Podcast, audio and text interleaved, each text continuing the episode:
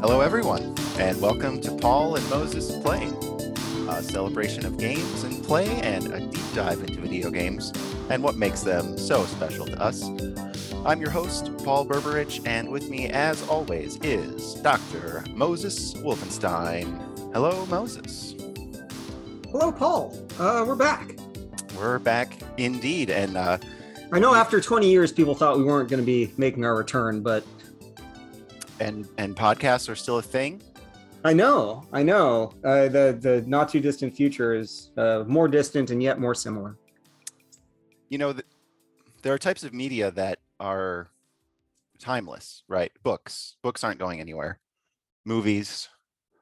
Probably not going anywhere. Podcasts are pretty new. But I can't imagine. I mean, it's like radio on demand, right? It's not going anywhere. I think it's worth thinking about podcasts as democratized radio. Mm-hmm. Like anybody can do it, but it's really a lot like a radio show. It harkens to radio in so many ways.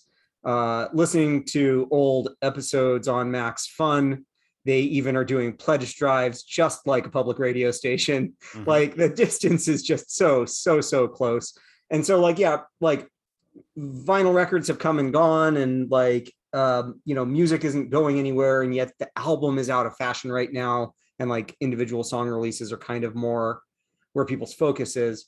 But like 20 years ago, people did not have as much access to be able to make music in their homes as they do now, and podcasts, I think they're like that for radio. So as a format of people talking to each other on air, It's not going anywhere. As it's a sort of a tragic contrast, but like as globalism and capitalism continue their rampage, I mean, one I'm fully opposed to, the other I don't know because I haven't looked into it that much, but the tools to make these types of media are becoming ubiquitous, much easier to come across, anyone can do it, and yet the dominant cultural forces have never seemed more insurmountable and destructive. Yeah, there is definitely an ironic moment that we're living in so many ways. And it's actually going to be slightly reflected in what I love about games that I'm going to touch on just a little bit later in this pod. Excellent. And then our sister show, Paul and Moses Pray, for the soul of America, coming winter of 22. Shouldn't indeed be so lucky. It's a cross Abrahamic religion endeavor. We're really hoping to finally get the evangelicals to agree with us on something. All right, okay. Well, fingers crossed. This one is definitely out. We've run off the rails. Okay, we're canceling Paul and Moses Pray. But sorry about that. But if you'd like to donate to our church. Right, exactly. Yeah, man. Well, let us get in. And I've made an executive decision. You can obviously, as you're right, you can override. Oh wait, what's this? Yeah. But I figured Game Ranks is now our first segment instead of lumped in with the intro because it's got its own music and it's distinct. Oh, that's so funny. I actually thought that was just like already the case. Yeah. In all but name, it were, and now in name. Now it truly is. It truly is. In name true. So yeah, let's hop into it. It's Game Ranks.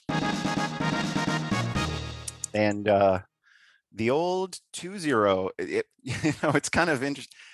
If we were really self-indulgent, we could We get to do each milestone twice because there's the episode and then there's the rank. The rank milestone. The following episode, but we're not that. I think we kind of agreed last week that we were going to celebrate the episode milestones and the ranks, that we will use them periodically as milestones for like consideration, shuffle, etc., that sort of thing.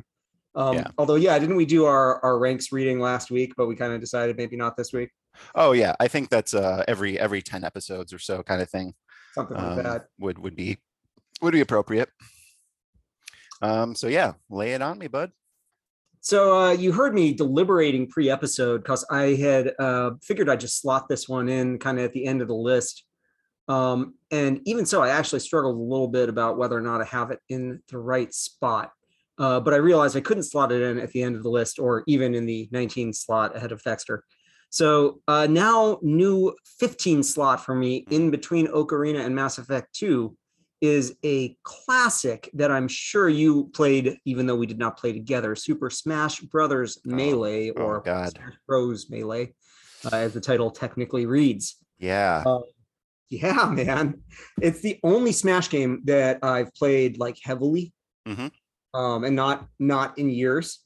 It was on my unranked list pretty early. And God, it is hard to get stuff into the list at this point. Like there's so much competition between so many good games that it's just kind of hard to figure out where they kind of go.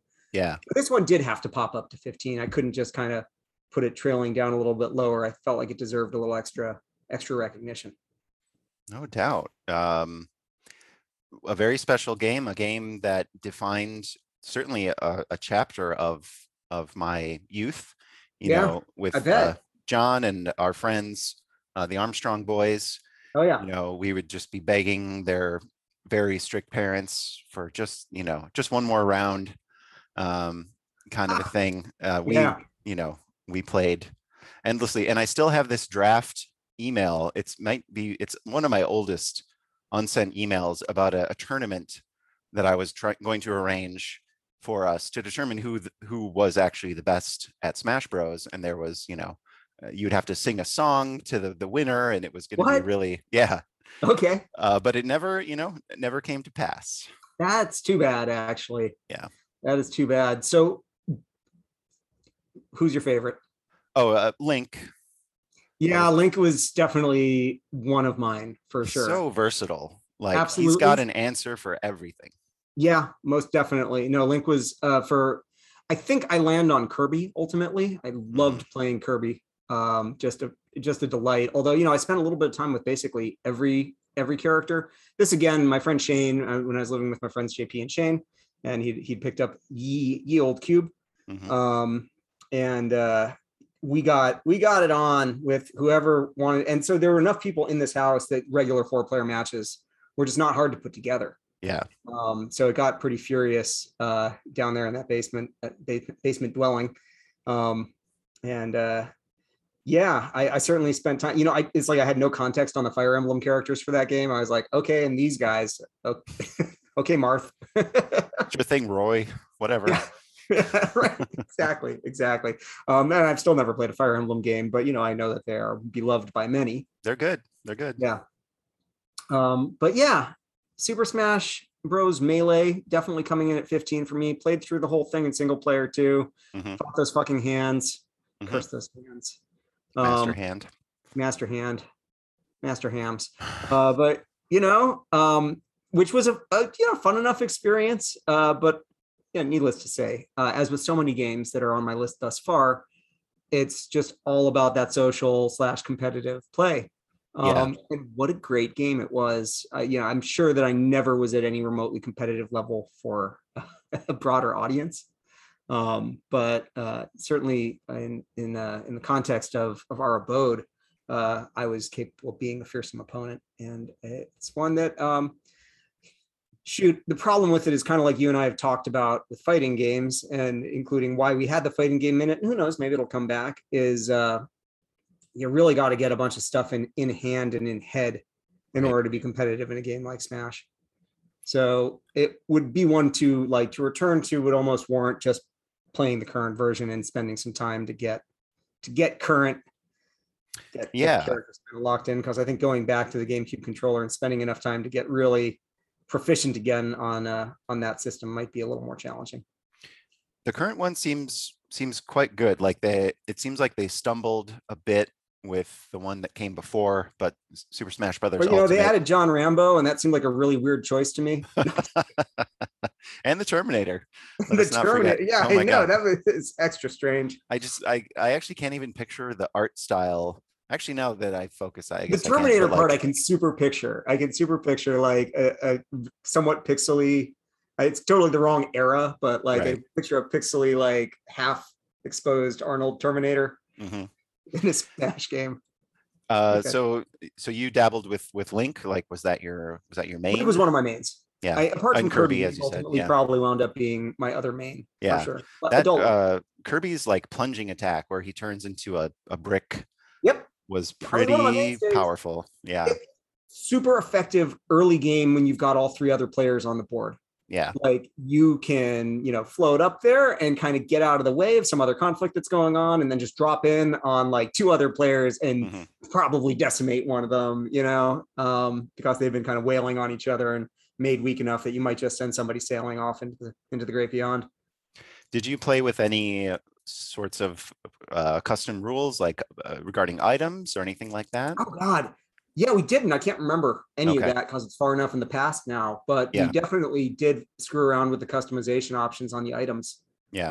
Like we played heavily enough that we wanted to, you know, it's like you get, okay, we're all like comfortable with the basics. Let's see how we can kind of modify or tweak it. You get to the point where you're just like, okay, we're always going to choose a random level to play on because, you know, everybody knows what their like preferred levels are. Let's just let the randomizer make it, you know, more difficult for us or not. Yeah. And this also brings to mind for me, you know, I'm in general, I'm quite secure in what I like, and if someone else doesn't like it, that's okay. There are exceptions to that, and a few of them revolve around Jeff Gerstmann, one of my favorite like video game writer type people. Like he had some very bad luck with Outer Wilds, and it was poisoned for him, which and Death Stranding. And it's odd for me to have the compulsion to be like, no, you don't understand. And it's for some reason important to me that you understand how good this is, like, especially with Death Stranding, because that was such a divisive game, but yeah, it's so beautiful and brilliant.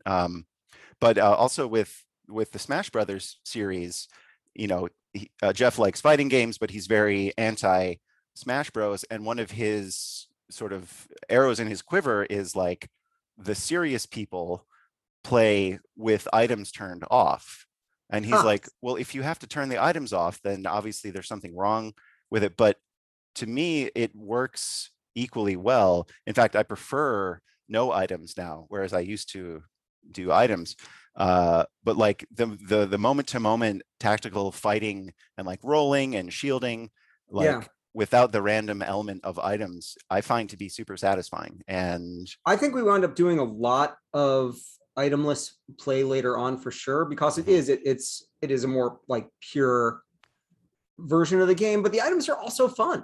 For sure. You know, some of them are maybe a little game breaking, not unlike Mario Kart, but they can introduce that randomness, especially if you're playing with kind of mixed skill level and maybe you're already choosing Jigglypuff, not to pick on Jigglypuff, hard character to master. You know, you throw the items in and it definitely can give less experienced players a little bit of an opportunity to level the playing field with some of them, or at least feel better about it, right? Yeah. So from my perspective, that's actually the ability to turn them off is as important as having them in there in terms of what makes it a great game and really well thought out and well designed from Nintendo's standpoint. Yeah, I agree. You know, if you ever end up getting a Switch, we can totally throw down on some verses over internet. I'd love to get a Switch. It's just, I was just thinking today, and this is a last tangent, and then let's like find out where you're gonna rank. But that I was like, you know, the Steam box, stick, pad, Steam gadget. I was like, that would be appealing. You know, I'm due for making a purchase in the not too distant future. But then I was like, fuck, no, I really do need to just get a PC because it's more versatile. And if I'm going to spend that kind of money, the PS5 has to get in line. The Switch might wind up hopping the line at some point, though, because just of the pricing factor over time will potentially favor that. So we'll just have to see how some of that goes, how it plays out. But I haven't had a Nintendo platform in a long time, and I was actually contemplating talking about that today. But no, not for today. But a worthy note, worthy side note with regard to the Brothers of the Smash. And yes. I knew you'd appreciate this one. I'm sure that probably this game, if not others of its series, are on your unranked. Melee for sure. The others far further down, but and then I find it interesting. I can't recall you and I playing much Smash Brothers. It must have just been a timing thing. We didn't, and so I mean, the platform we would have played the most on would have been Wii, in theory, given timing, because it just, I don't think for whatever reason that Switch took off in kind of the Fun Club timing of things in terms of that release with us. Like, we played a little bit. You and I played at least a couple of matches. Okay. Yeah. On Switch, but like more like spicing it in with some other stuff. Right. So I don't know. I don't know what the factors were at play. It could well be that other platformy co-op or competitive games were just occupying more of the bandwidth during that span of time. Yeah. Likely. I agree. Castle Crashers and your Spelunky, etc. Right. Well, for myself, slotting in just under Toe Jam and Earl and Grand Theft Auto 3 is the beloved masterpiece Outer Wilds. Okay, Outer Wilds has come up before on this pod. I will be playing it in the not too distant future, pardon. Yeah.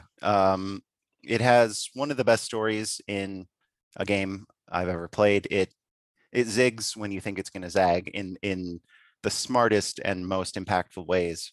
And actually watching Joanna play it for the first time, and it's been a road to get there. Like, I kind of basically for a while I haven't even mentioned it. Like, I totally backed off my campaign to get her to play it because it is tricky. Especially floating around in your spacesuit and bumping into stuff, can be tricky. But I was gonna put another game on my list this week, and I kept going back and forth. And right before we started recording, I'm like, you know what? It's gotta be Outer Wilds. It did and does things that are, for me, feeling brand new in that space in terms of, having this mystery to unravel. You're in this solar system that explodes. Well, the sun goes supernova after 22 minutes. You start over, and you're slowly exploring the planets and piecing together this sort of ancient mystery related to the progenitor race, who was in the solar system as well, long before your species like evolved. And given everything you've told me about the writing of this game, there is undoubtedly, and do not spoil why, an in-fiction reason for the looping. Mm-hmm. I look forward to discovering that, because it's one of the things that I tend to really like it when somebody puts some effort into their theories of time travel or time anomalies in sci-fi. That's just it pays off when it's good. And yes, and I think there's an even an extra element of that when it comes to video games, because you can engage with the default mechanics of a video game. Okay, you die, and then you start back here again, right? Normally, like, there's not an in-world reason for why that happens to Mario. Mm-hmm. Nor does there need to be, but in Outer Wilds, the entire story is built around, or at least it's a big part of it, and anytime it can break the fourth wall, I guess, in a way, but it's not really the fourth wall, is it? Because it's fully within the game's own internal narrative, self-contained. I wouldn't quite call it fourth wall breaking, and there's probably a narrative theory term for what we're talking about, but I don't know it off the top of my head. Yeah. It's another one of those Eternal Sunshine games where if I could wipe my memory of it and go in fresh, I would definitely do so. Oh, that is funny. I just saw a Reddit post that was like, they didn't use the Eternal Sunshine analogy, but it basically said if you could Eternal Sunshine 3 games, what would they be? Oh no, it was like to replay either wiped with no memory or, and specify it in your responses or whatever. Yeah. Actually, somebody definitely included Outer Wilds on their list. I didn't read through everybody's responses, but I was like, oh, cool. Yeah, and it makes sense on a few levels. I mean, because you're not leveling up, you're not acquiring new equipment, you are simply acquiring knowledge. Yeah. And a lot of that knowledge is cataloged for you in your ship, which is, I mean, the game would be virtually impossible if that didn't happen. But other than that, it is there's no like, oh, go here next. Oh, here's a little icon. Go check this out. It's like, what are you curious about? Like, where do you want to spend your time? Like, what of these 7 or so celestial bodies, like, what intrigues you at this moment? And is there more to find out there? And you take that knowledge with you. And then it's like, you're on the next planet. It's like, oh, I'm slowly starting to. Without a hard and fast determination, like you might wind up, no, never mind. I'm not going to ask questions. I want to play this game. Yeah. Yes. You and I'm sure you will. And speaking, you know, opaquely about the opaquely or obliquely. Opaque means you can see through it, right? No, opaque means you can't. Obviously. Okay. See, I always get those. Speaking opaquely about just the environmental sorts of puzzles and the ways that they fit into the fiction and they fit into this clockwork solar system. And of course, the music is brilliant. And one sort of sad side note before we conclude here, not really sad, just unfortunate. Joanna and I had a huge fight as I was in the final sort of moments, or at least the final chapter of that game. I was on my way to beating it. Oh God. And so it ended up, I ended up pausing the game for a couple of hours while we had a bad fight, and then picked it up again, finished the game that night, you know, emotions running high in all directions. It definitely cemented it in my brain as a moment, you know, but I wish it wasn't. Not the way you might have wanted. No. Yeah. I can't wait to see what you think, you know. I guess one more thing, like as difficult as it has been for Joanna in some moments, especially with a certain planet that she's really drawn to that has kind of a frustrating element to it if you're not careful. Like, I thought, okay, she's done, she tried it, that's all I can ask, and that's cool.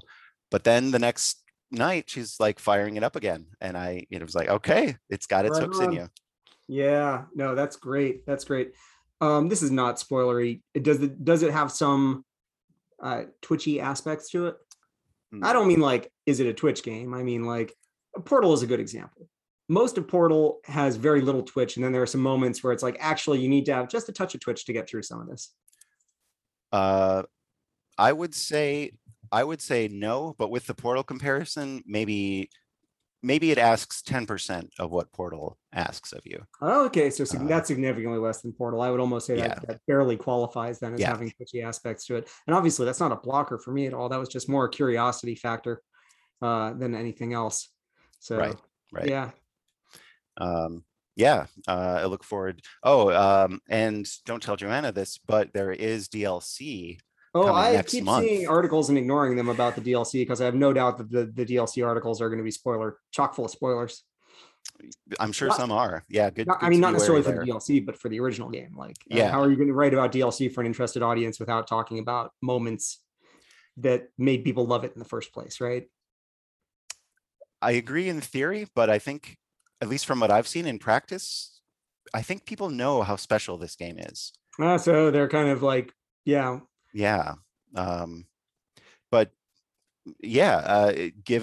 giving me another reason to jump in, because I've only played it the once, because you have to wait a while or give yourself amnesia or something in order for it to be even remotely as satisfying in, you know, a second playthrough. I'm also going to go with some games are like that, where, like, you know, it's a challenge that we've kind of wrestled with a bit in our rankings, but that first playthrough, even if you forget some stuff, that you're never going to have a comparable experience. And it's something each of us have been trying to wrestle with when it comes to, you know, especially linear or more functionally linear games with a clear beginning and ending, and the stuff along the way you have to figure it out. And there's not procedural or random or competitive component to mix it up. Like, there's no accident that for my list, very few of those games are on there so far, but it doesn't mean that they're not deserving of praise just because the puzzle is solved, you know, the puzzle aspect of a game. So. Yeah. Cool. Well, let's press ahead into our second feature of the show, What I Love About. And and Moses. Share the love. All right. So this was a funny one. I was contemplating a completely different topic for today. That's more into kind of some roots of gaming stuff with me. Call back to that Nintendo comment I made a little while ago. But then I came across something, as I am wont to do. And what I love this week is the pushback against big game publishers that is going on. Mm-hmm. The news with regard to Activision Blizzard has been unavoidable. But a couple of key figures stepping down, their CEO and HR director, or HR executive. I don't remember what the title is exactly. But that's not what's to love. What's to love is different ways that people are mobilizing and reacting. And one thing that I found absolutely delightful that led me to make a purchase right before the start of this pod is the response based on a tweet from Jordan Mallory, where he tweeted, "I want shorter games with worse graphics made by people who are paid more to work less." And I'm not kidding. Yeah, right? Well, Itch has a second, the shorter games with worse graphics bundle that's up right now.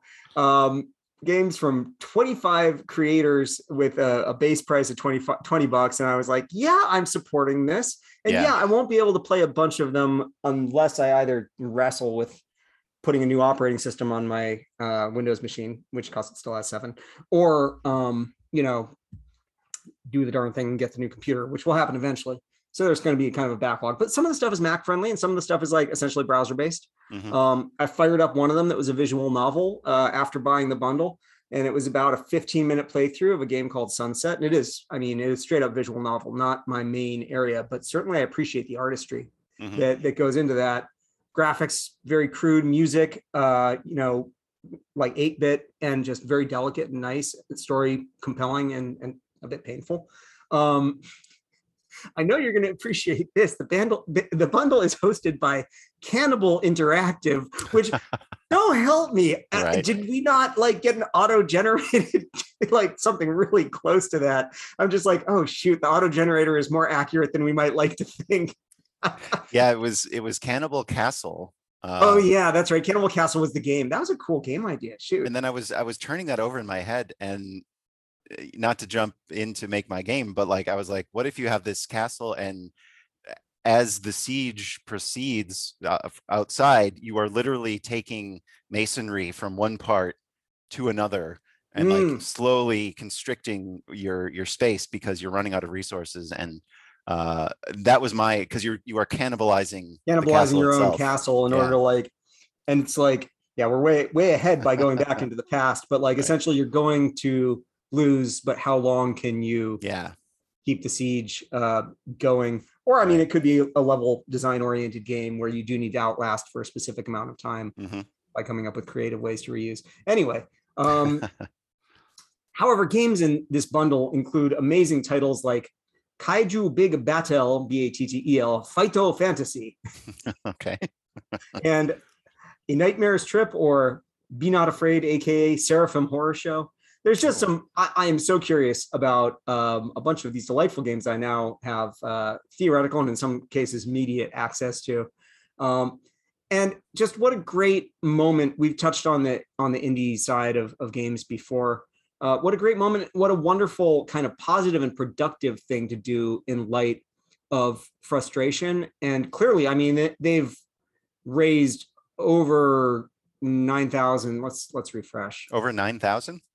So 9,499, the target goal was 69. So they've already basically exceeded by almost 3,000 their target. I'm sure that's just going to keep on going. Yeah. I definitely, even though I obviously spent a lot of time on intense long play invested AAA productions, I super identify with the sentiment behind this. And I love that there are game makers out there just, banging away at it, developing games that are shorter, and in some instances the graphics might even be legit bad. In other instances they are technically worse, but elegant and absolutely serve the purpose.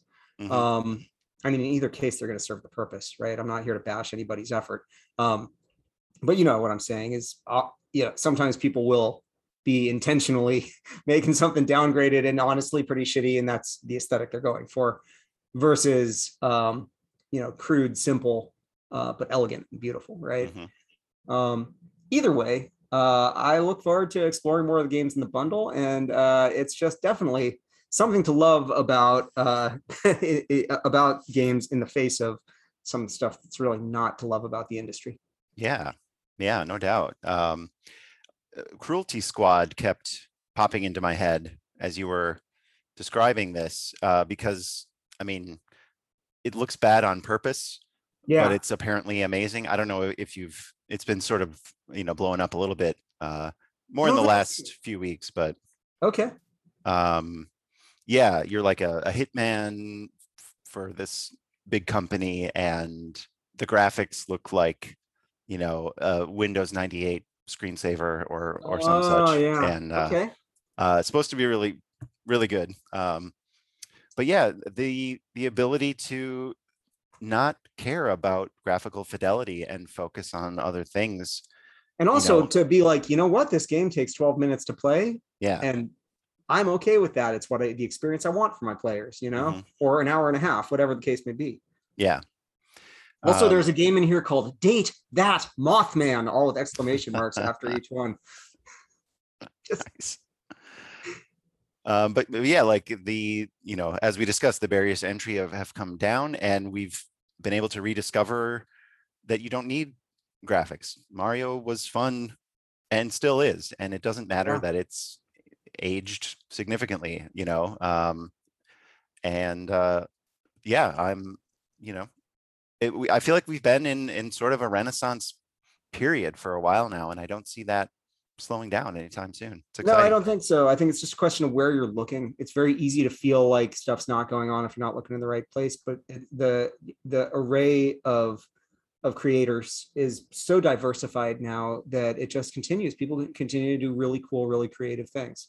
Yeah. Great.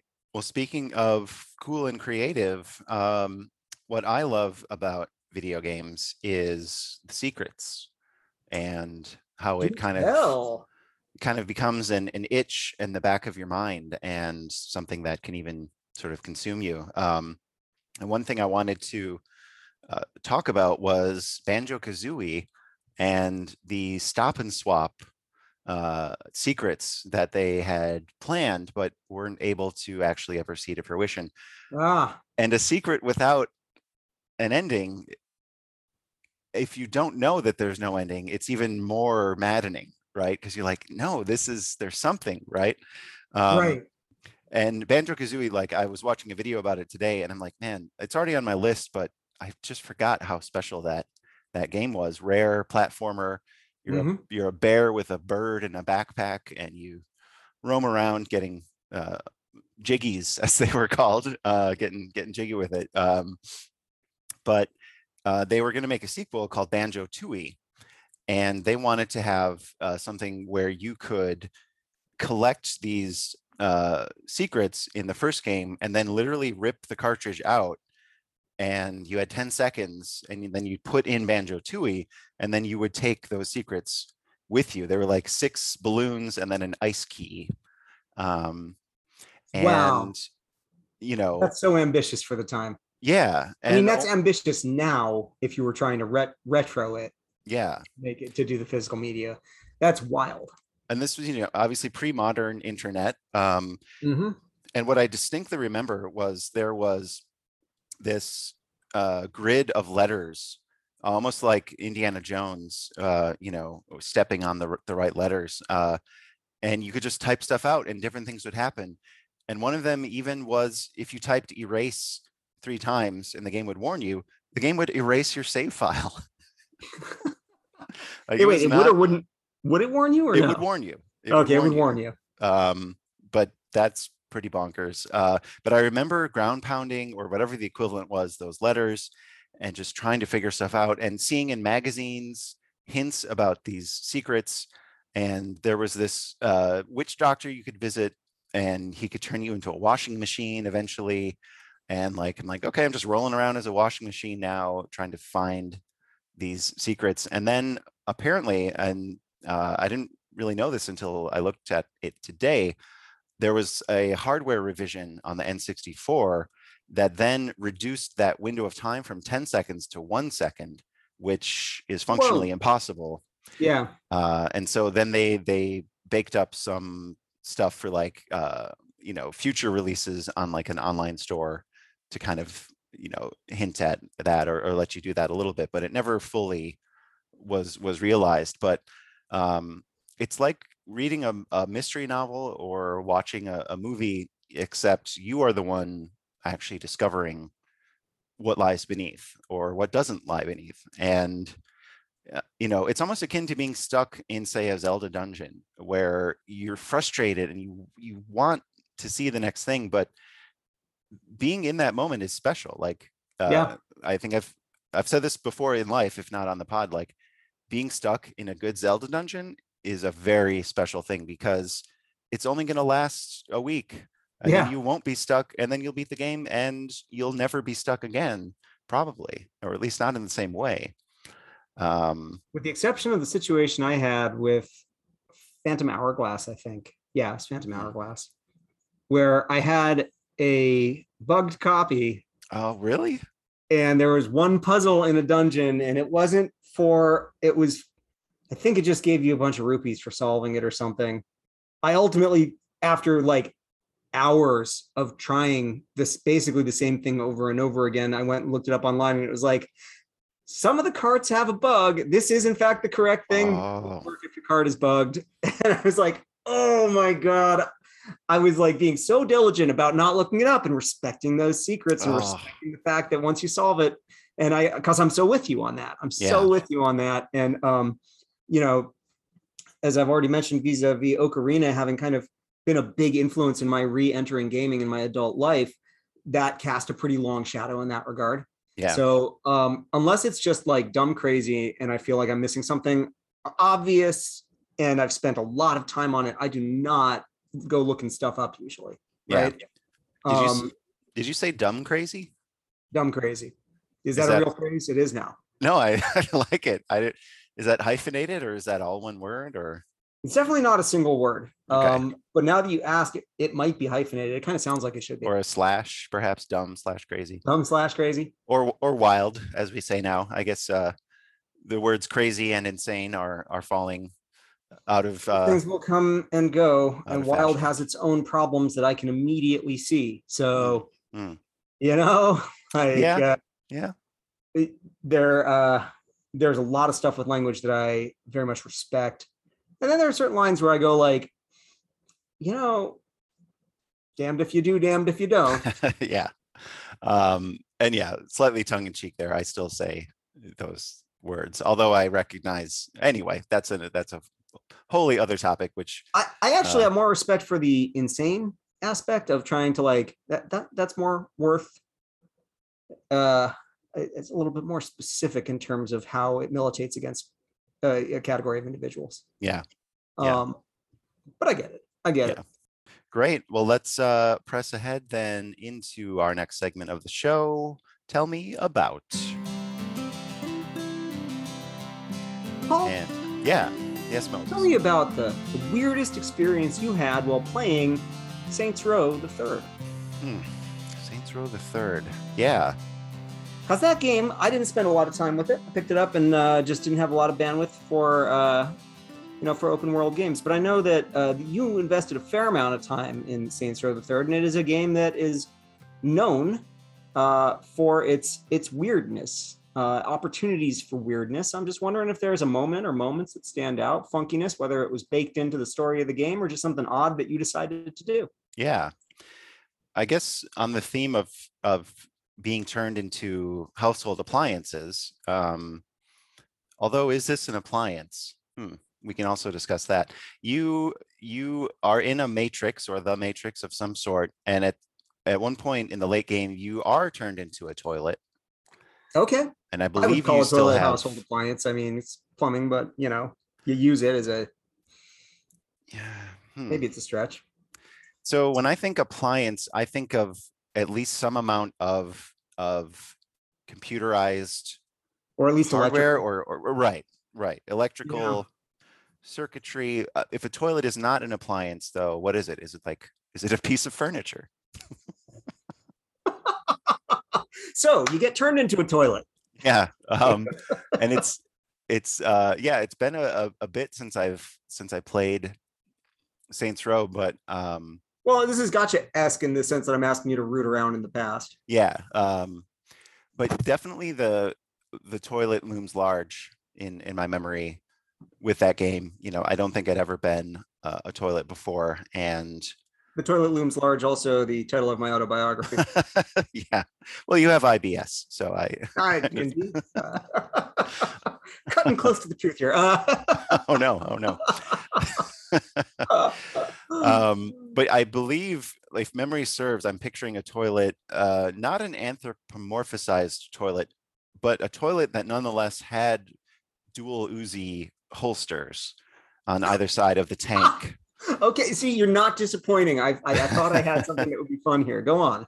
Yeah, and you know, you're just 360 no-scoping Matrix goons, and you know, the sky's all cracked and digital, and yeah, that's a unique sort of game because it was doing the Grand Theft Auto thing a bit, but leaning into the madcap.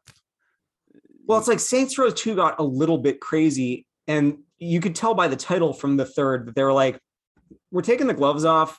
There's been plenty of really good open world games at this point. The genre was exploding at the time. Mm-hmm. Yeah, we were just talking about the Mars one the other day. Mm-hmm. And they just went for it and were like, well, what if we just made it fucking weird? And like right out the gates from the beginning of that game, including like the character customization, they're just like, okay, get weird with it, people. Yeah. That's what we've done. And this is, I think, less weird, but more sort of just, I don't know. It speaks well of parts of our culture, I guess, but like, so take Mass Effect 2 as an example, or one, I suppose, but you could romance your crew members. Sure. Some, but not all. And you could have same-sex romances in that. Definitely some, but not all. Which actually undercuts my point here a bit. But what I appreciated about, and I forget if it was 2 or 3, but you just walk up to someone and you like push the romance button and they immediately say yes, and then you go have sex and that's it. And that no one bats an eye. It's just equal, you know, first come, first served, equal opportunity, cutting to the quick of like, no one, you know, I don't know, but it's video game. These are characters. Just go for it. Yeah. You want to put these two together? Okay. Right. And I was about to say that, like, it obviously doesn't matter. You either just want to see the sex scene or you want the, oh, I get a new pistol because I hooked up with this person. But actually, back to Mass Effect, like, I had a fondness for Liara and I wanted to see more of that story. And yeah, I'm still in love with her. So, you know, in real life, I have a no, I dig it. She's a very well-developed character, and a very complex character, and one that you can feel like you've gotten to know this person and that you get attached to them. So, yeah, you know, although discussions of shepherds and romancing, definitely something we should talk about when the prompt is a little more directed in that direction, because I think you and I both can probably have some nice reflections on that. Mass Effect 2 is on my list for a reason. Mm-hmm. So, yeah. It gives new meaning to that song, Tender Shepherd. Now I picture like Rex. It, you know, yeah. Yeah. I'm just going like, you know, probably not if you're Renegade Shepherd. I don't know. One in the Normandy, fast asleep. Dun, dun. Oh, it works too well. It sure does. And on the subject of working well, I'm going to ask you if you could tell me about your memory of the most or a significantly frightening video game that you've played. Ooh, okay. Yeah. So we covered the frightening moment question before. This leaves me in a bind in terms of trying to come up, given that I don't spend a lot of time. And given that I've already. And given that you've already asked me about a frightening moment in a game. So the most frightening game then becomes like really attempting to dig deeper on this one. I didn't play that much of it, but another one that definitely fits the bill is Eternal Darkness. Yeah. Since we're going back to the GameCube. I definitely remember, like, again, I only probably played the first couple of hours of that game. But I remember that game being like pretty freaky and unsettling and kind of getting under my skin a little bit. And as each year passes in my life, my tolerance for horror in general has just kind of increased, and not just my tolerance, my enjoyment of it. Mm-hmm. I was very easily like frightened, like stuff would get into my dreams and have nightmares as a small child. So like, I didn't have a whole lot of capacity for that. And even though that's obviously like in my 20s when Eternal Darkness dropped, it still was like, as I said, I've gotten more into the horror genre over time. That's like around when The Ring came out on home release. Yeah. The Ring, I saw it in the theater with my partner at the time, and it destroyed me. And her. I well imagine, because I watched it on home release not too long after it came out, and I actually was watching it by myself during the daytime, and I paused it after like the first, whatever it is, 12 minutes, the intro setup portion, and I like walked outside into the sunlight with my heart like bursting through my chest. Yeah. Yeah. So, you know. And most of my heart bursting through my chest moments with video games have been Dark Souls related. And while some of it is the fear of how effective those bosses are at tearing you apart, most of them, apart from Blood-Starved Beast, are not usually kind of a raw, visceral fear of the monstrosity itself. Literally visceral. Yeah. As well. With viscera, right. Very much so. Yeah. Yeah. Quite right. So, man, I'm afraid I really do think you double dipped on this one. And no, but actually, I think Eternal Darkness is a good. I was even considering just cutting this, but I mean, that's a good pull, because that game. I mean, talk about fourth wall. Like, it would, make it look like your PlayStation or whatever, your GameCube had shut off. You'd hear a baby crying. Yeah. Your character's head would explode. Baby crying. Oh my God! You just reminded me of that. Yeah. Yeah. They pulled no punches. So I think it it definitely makes sense. That's one you could pull up as well. And then I do have a game on my to play list that I know is supposed to be pretty dark and scary. Where the heck is it though? And it's older. So I do have a game on my to playlist that's been there for quite a while that I think might have some of the bizarre freakiness, although of course not experienced yet, but that might kind of get there for me a bit, is Deadly Premonition. I've heard good things about it. I've heard that it is very, very weird, and that there is, my beloved Twin Peaks, that there's a Twin Peaks-esque quality to it that kind of gets there in terms of the weird and the freaky, which also does bring up Alan Wake, where again, kind of like Bloodborne, the first third of the game especially has moments that are like actually pretty scary. Mm-hmm. Where and part of it is the challenge of game design, especially along the kind of classic arc of empowering your character. It's a real feel bad later in a game to lose powers, but as you become more powerful, it's a lot harder to find things that are going to be comparably scary in a horror game to the things that they can introduce when you have very few options except to run. Mm-hmm. So,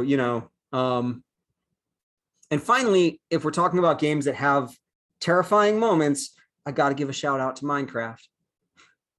Yeah, that game can be very frightening, especially when you're new to it. Yeah. And early on when they were introducing they didn't call them Slenderman. What are they called? Enderman. Oh yeah. That was probably clearly intentional. So given the timing of all of that, but like when they first introduced Enderman into the game, they were freaky. They were freaky looking. You already had a little bit of a like, you know, inherent caution, especially early game with like skeletons and whatnot. And it's like, oh no, you literally don't want to make eye contact with this. And that's like an inherently scary mechanic. Mm-hmm. So when we're talking about games that I've played where I'm going to say, yeah, there's something scary in there, going to have to just give that call out to Minecraft as well. But yeah, if I were going to settle up on like most scary game experience, I probably will roll it back to Bloodborne, to that first third of Bloodborne. Yeah. Where there's just a lot where you've got to be, you're so used to, in Dark Souls, you're not used to being afraid. You're used to getting like pretty hardcore, like anxiety and the heart pounding as you're like, oh, please let me make it through this. And like, you want to get through a boss, but there isn't a lot of stuff that is designed to be scary or horrific, really, a little bit. And certainly Bloodborne strikes a completely different direction in that regard with its whole Gothic design. And it's digging really deep on a game that's specifically got unsettling and terrifying imagery. So, you know, let's return to this question at some point. You know, hopefully I'll get some Deadly Premonition in there, and maybe you might have other scary games to recommend. Yeah, for sure. Great. Well, up next on the show, it is Paul and Moses with your Blaseball update. Oh my god. And that is your Blaseball update. Yeah. It might as well be, honestly, Paul. What the fuck happened? Even start, Well, let's begin with the ending. Blaseball was consumed by the black hole. Black hole. Blaseball was consumed by the squared black hole. Blaseball is now elsewhere. And Blaseball is also in gamma as opposed to beta. Yeah. Because it was compressed by gamma after a black hole burped. Nice in its touch. General direction. But it was a really fun finale. And I mean, I chose the best and worst possible time to start paying attention to Blaseball.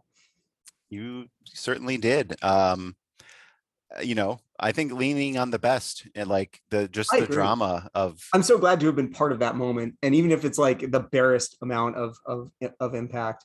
Yeah. To donate to teams to help them get to their corners, navigating a very strange map. Let's give a little context for listeners, because most of them are probably back where I was, 4 weeks ago, having kind of a pretty vague understanding of Blaseball, and then this, which was not even part of the game before. Right.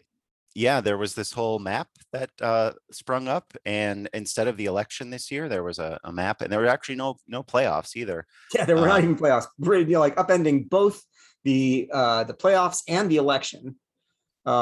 We had this very weird end game that came in. That's clearly, I don't think we're going to see it again. I think this is probably just a one-off that happened.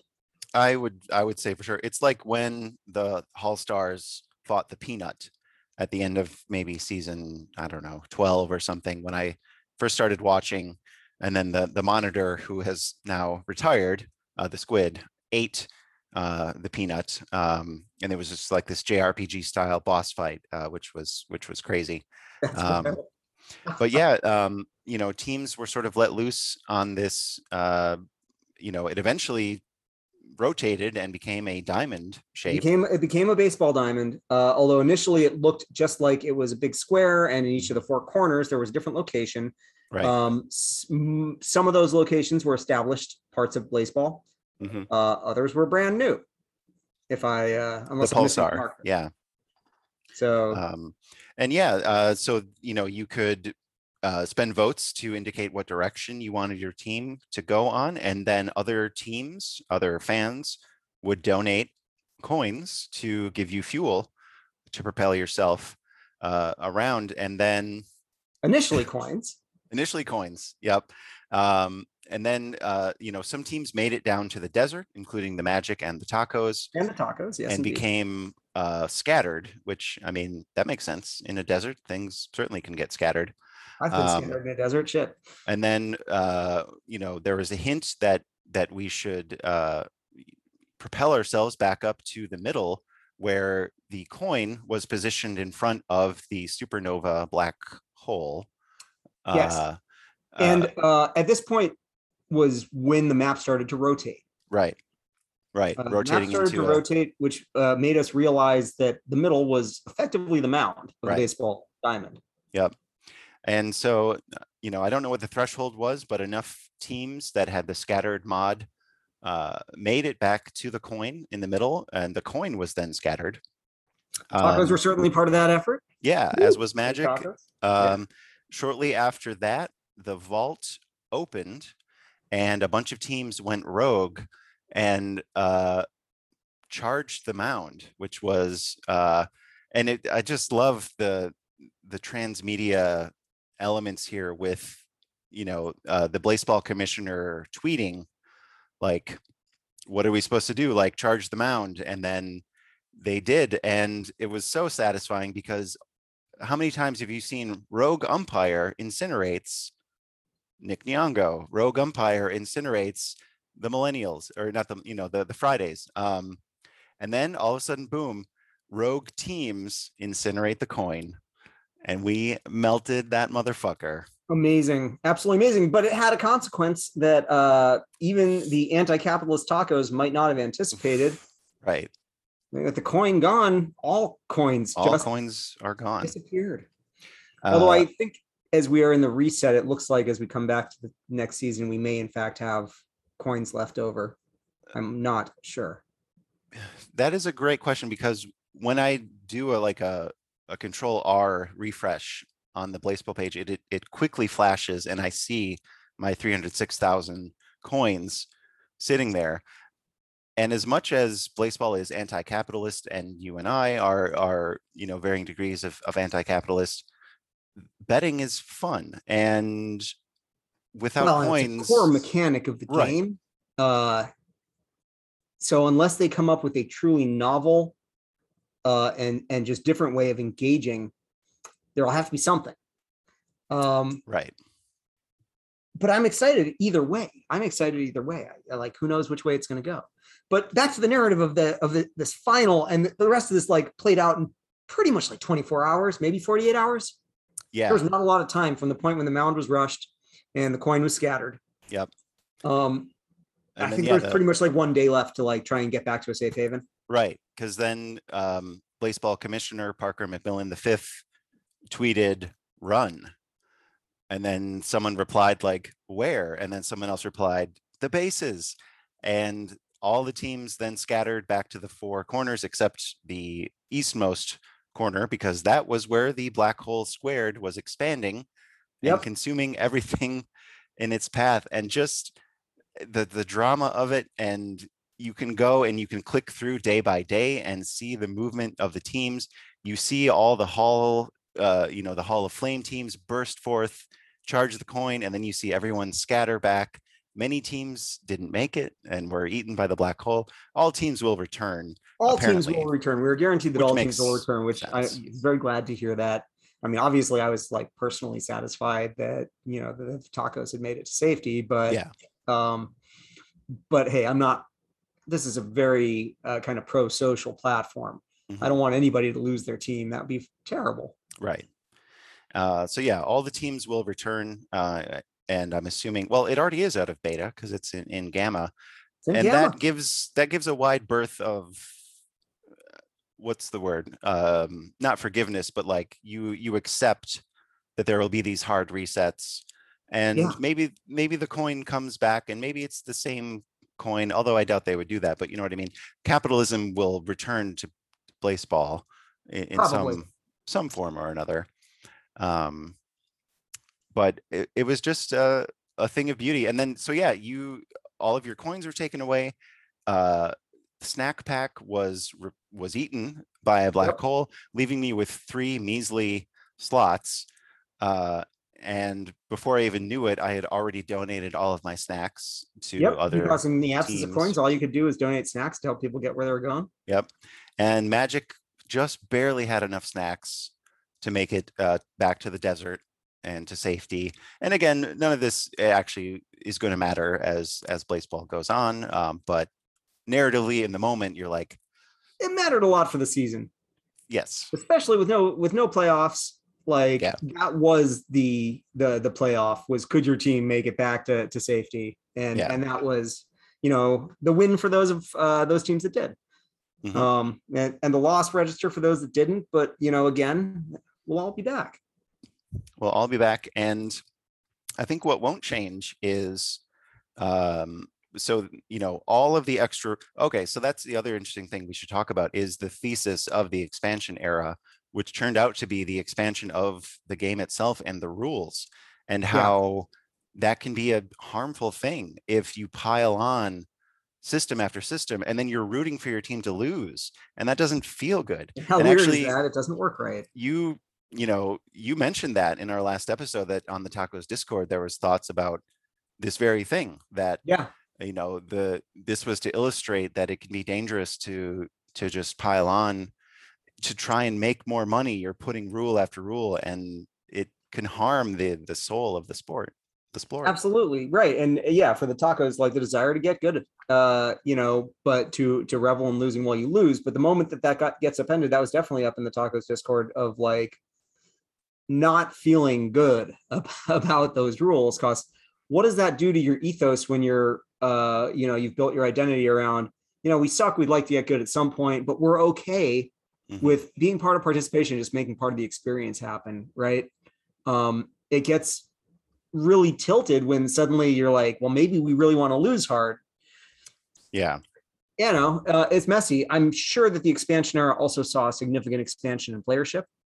Mm-hmm. But I know that for people I've been telling about Blaseball, I'm going to have to be reminding them in a few weeks, hopefully a few weeks. We don't know exactly how long. I'd say a few months, realistically, but we'll see.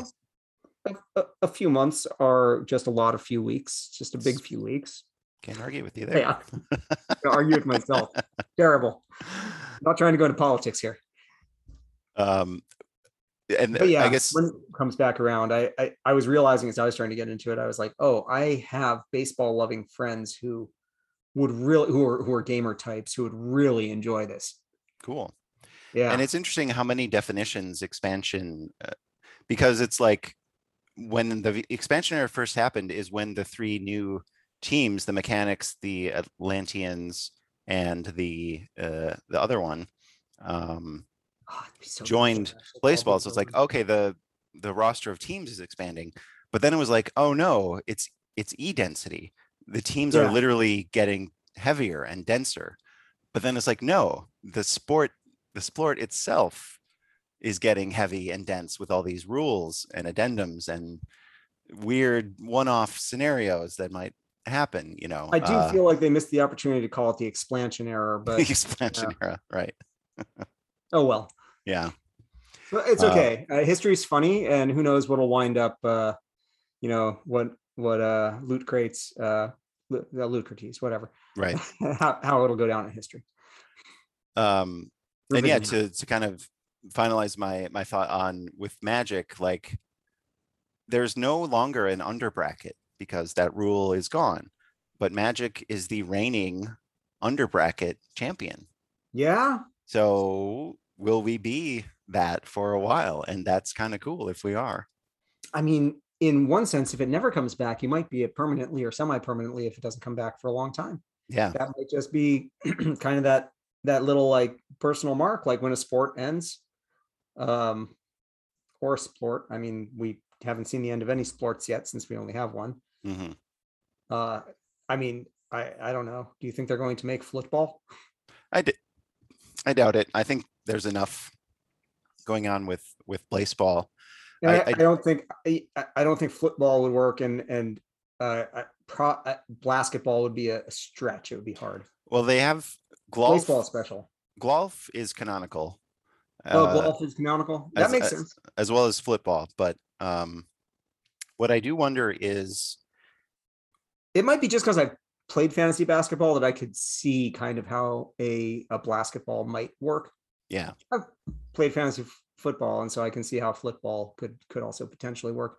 But I don't think there would be anywhere near the appetite that there is for baseball. And there are so many variables, like someone's position on a court or on a football field, as opposed to are you on base or not? Like there's a lot more going on under the hood with those other sports. it gets rendered down into whatever stats you can track in any given sport, you know?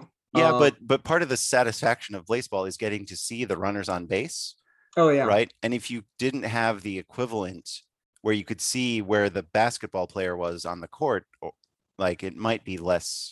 Having played fantasy basketball, what I can tell you is that when you're really hyped about it, what you're watching is the active games and who is scoring in what positions. Mm-hmm. And across the different categories of actual points, 3 points, blocks, etc. Yeah. And it's still playing out in real time.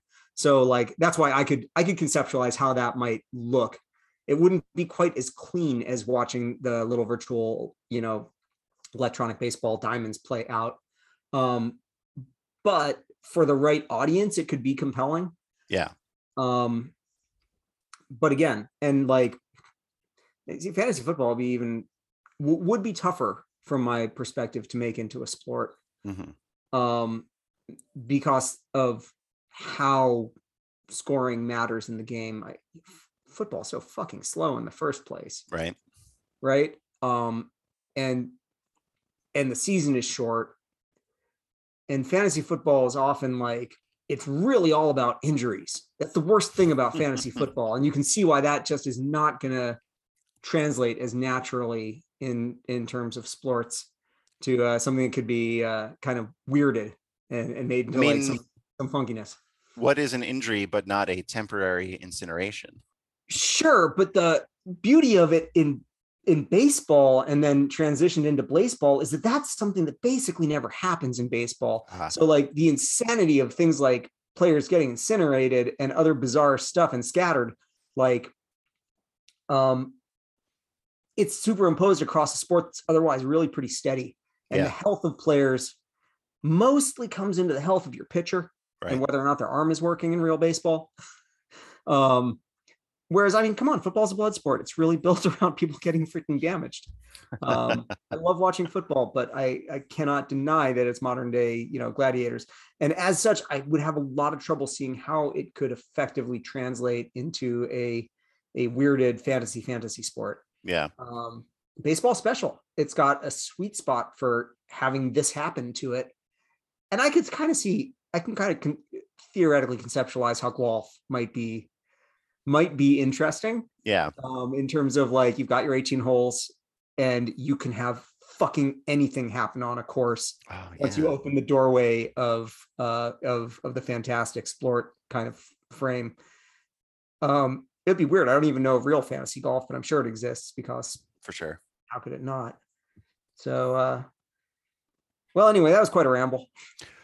And I guess for me, my final sort of musing here is, will the fans be more careful now about adding rules? Will the game allow for it? And if the game does allow for it, will people choose the more restrained options? Because it's fun. The chaos of it is fun. But as we've seen, when you pile so much on, it can dilute the purity of the experience. I have a pseudo answer for you, which is that teams clearly have identities. You know, I have a sense of the identity of the Tacos. I have a little bit of a sense of the identity of the Magic from you. Mm-hmm. But my deep dive into the Tacos Discord has definitely yielded my deeper understanding of Tacos culture than of Magic culture. But clearly teams have kind of identities and preferences, and I think that if those questions are faced, it'll be very interesting to see how that intersects with how teams see themselves, team fandoms see themselves in terms of what they want to represent. Yeah.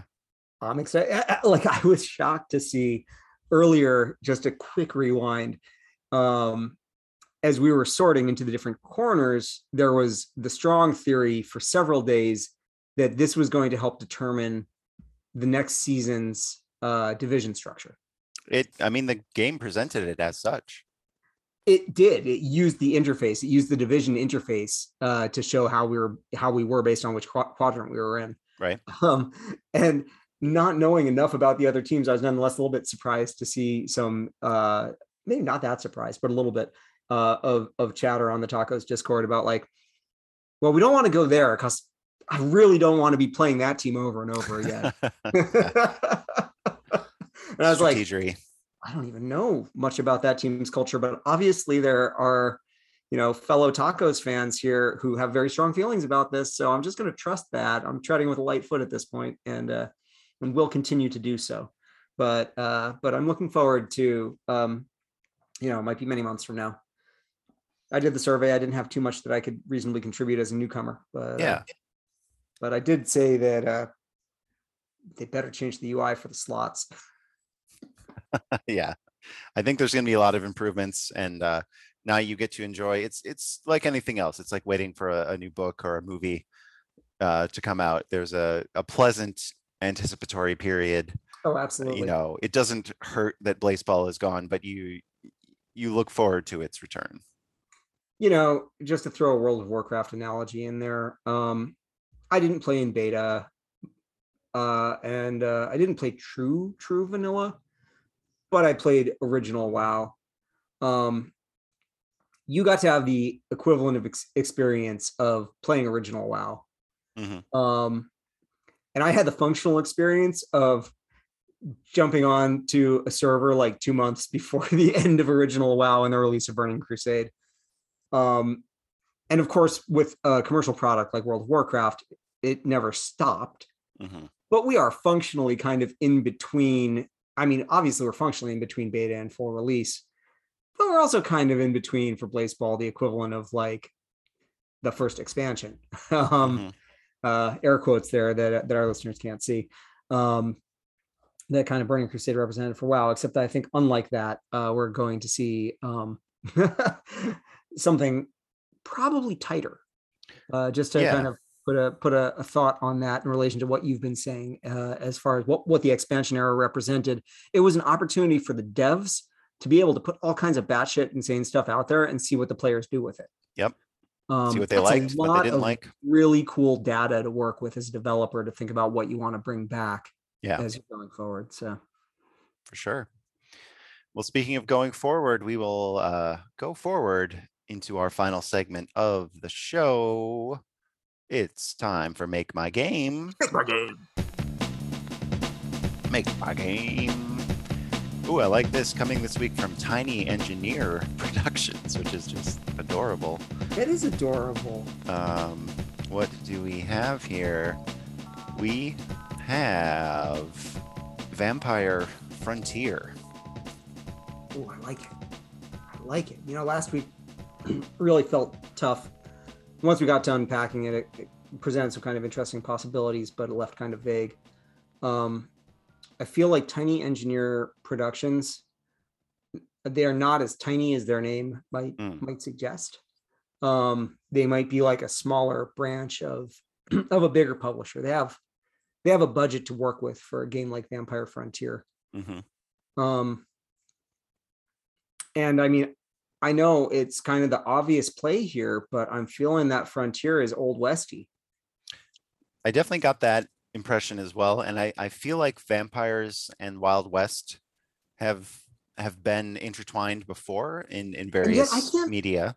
Think of one particularly strongly. I mean, aliens, sure. Zombies, maybe. Definitely. I mean, in terms of like game expansions, you know, Red Dead had a zombie thing back when everything had a zombie thing, but I can't personally put my finger. I mean, kind of with oh God, what was that comic? East of West. There were some vampiric overtones there, but not specific. Yeah. But I don't know. Are you feeling the literal vampires, or are you feeling more like vampire is adjectival here in relation to our frontier? I'm feeling more literal. Okay, good. I'm relieved to hear you say it, because I'm really excited about the idea of an Old West like vampire setting. That just like that feels like it could be really cool. Definitely.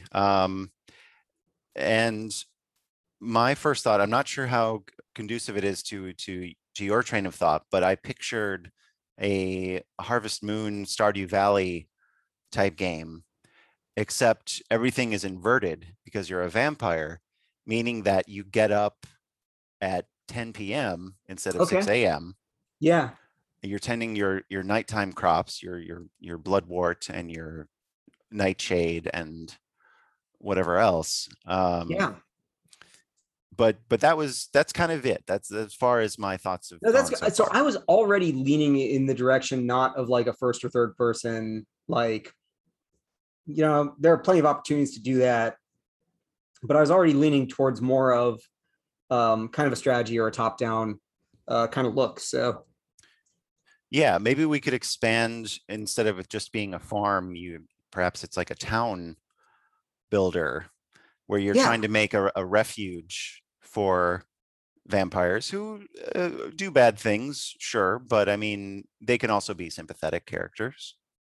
I mean, okay, I'm gonna kind of go all the way there with this. There are good and bad vampires, but they have overwhelmingly been used as the scapegoat in the old world where they've been persecuted. So they're coming to the new land to try to get a fresh start. And some of them, but you know, some bad vampires are following too, right? And I'm leaning towards the idea that even though there could be a multiplayer or social component to the game, that it's more of a single player type experience and you're a good vampire, right? Like, sure, I mean, you have to drink blood. This is a given. But you're not going around killing people. You're not enslaving people. You're not treating them brutally. Like, it's like a brothel. I mean, we're getting into like True Blood territory here. Yeah. But like the implication of Loop Hero, where like the vampires have a control over their desire for blood and they clearly have a good relation with the people who live on their lands. Okay, so this is not necessarily a reservation for vampires. This is a commingling, but maybe the vampires are pulling the strings. Well, the vampires are moving out to the frontier.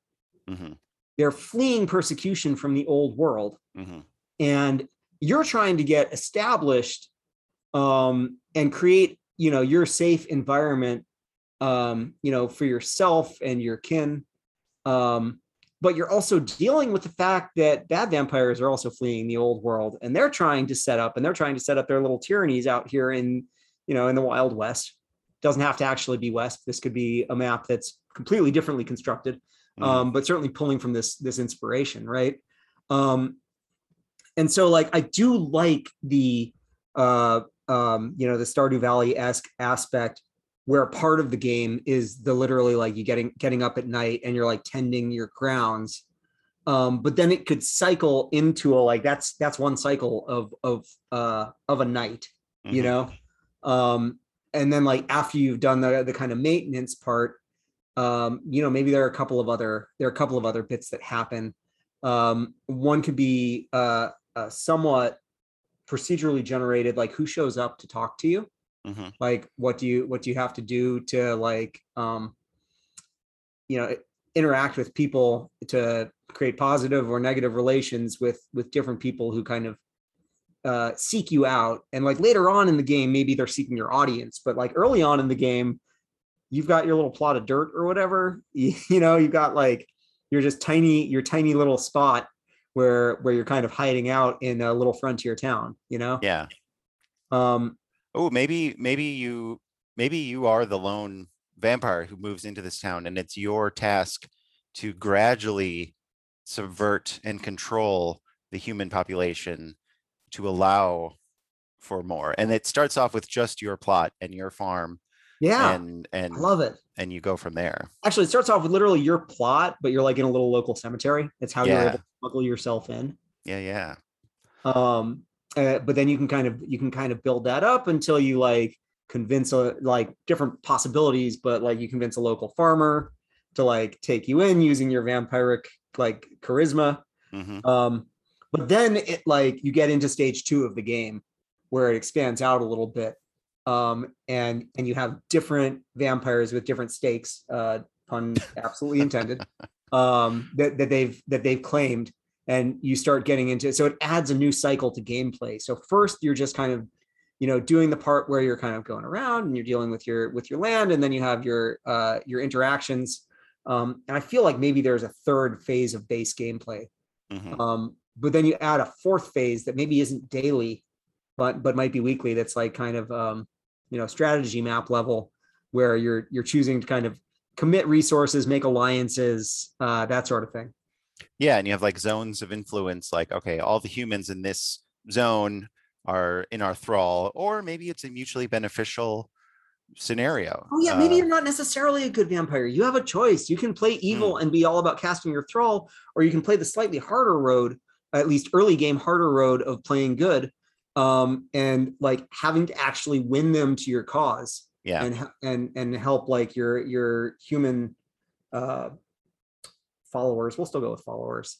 You know, kind of get on board. So like maybe it's going to easy mode you for your first, even if you're playing good. We don't want to make it like brutally fucking hard early game just because you're trying to not be evil. Yeah. But I do kind of like this idea that maybe depending on what path you take, like mid game, like early game is maybe easier if you're evil. I don't know. Late game needs to be equalized is what I'm thinking. Right. When you get to late game, whether you've chosen, you know, the nice or the manipulative psychopathic path, it needs to be equal so that it's just like, you know, solid competition. But maybe like early game is easier if you choose the evil path, and mid game is easier to let you catch up. Yeah, like catch up in mid game if you've chosen the light path. And I'm picturing like light a mini is totally game. The wrong word. We're talking about vampires. Yeah. I'm picturing a mini game where it's your classic Western duel at high noon, except this is at low noon, aka midnight. Yeah. And you have silver bullets, or you know, I guess vampires. Well, some vampires don't like silver. It's not usually for vampires, but you've got like a steak gun. Yeah. Nice. I dig it. Yeah, I think that's a nice little nugget of an idea there. Werewolves obviously have to come into it too, but we'll leave that for further development for Tiny Engineer Productions with their game Vampire Frontier. And we will now move into the final frontier, which is outer space and goodbyes. We're going to focus on goodbyes. Don't look. Oh, sorry. That's Picard saying his own name. Right. I was going to say he's looking in the mirror, Jean-Luc and himself. He's getting a good Jean-Luc at his grizzled old mug. This was episode. For life of me do a Picard. Okay. You've learned things today. We sure have. This was episode 21 of Paul and Moses Play, which is something I will announce this time and never again. But what I will announce each and every time is my thanks for you for being with me today, Moses. Yeah, absolutely. Thanks, Paul, for hosting. And you know, one thing we don't usually shout out is the Discord. I haven't been checking on it especially, but always worth hyping the Discord. Yeah. Any links that I've provided for the Discord are now months expired, but this is a good opportunity for me to send out a freshie. And actually, I haven't checked the Gmail in a while either, because there's just that one lonely email there. But hey, you never know. You never know. So, you know, if you are just tuning into back episodes of the podcast and you marathon this shit and you're like, you know, I got a clunker for you, let us know. And, you know, speaking of the audience, thanks to everyone out there for listening to this week's episode of Paul and Moses Play. If you have a question, a comment, or a suggestion, please email us at paulandmosesplay@gmail.com. And I promise I will. I promise Paul will. Anyway, though, we will see you next week. And until then, never stop.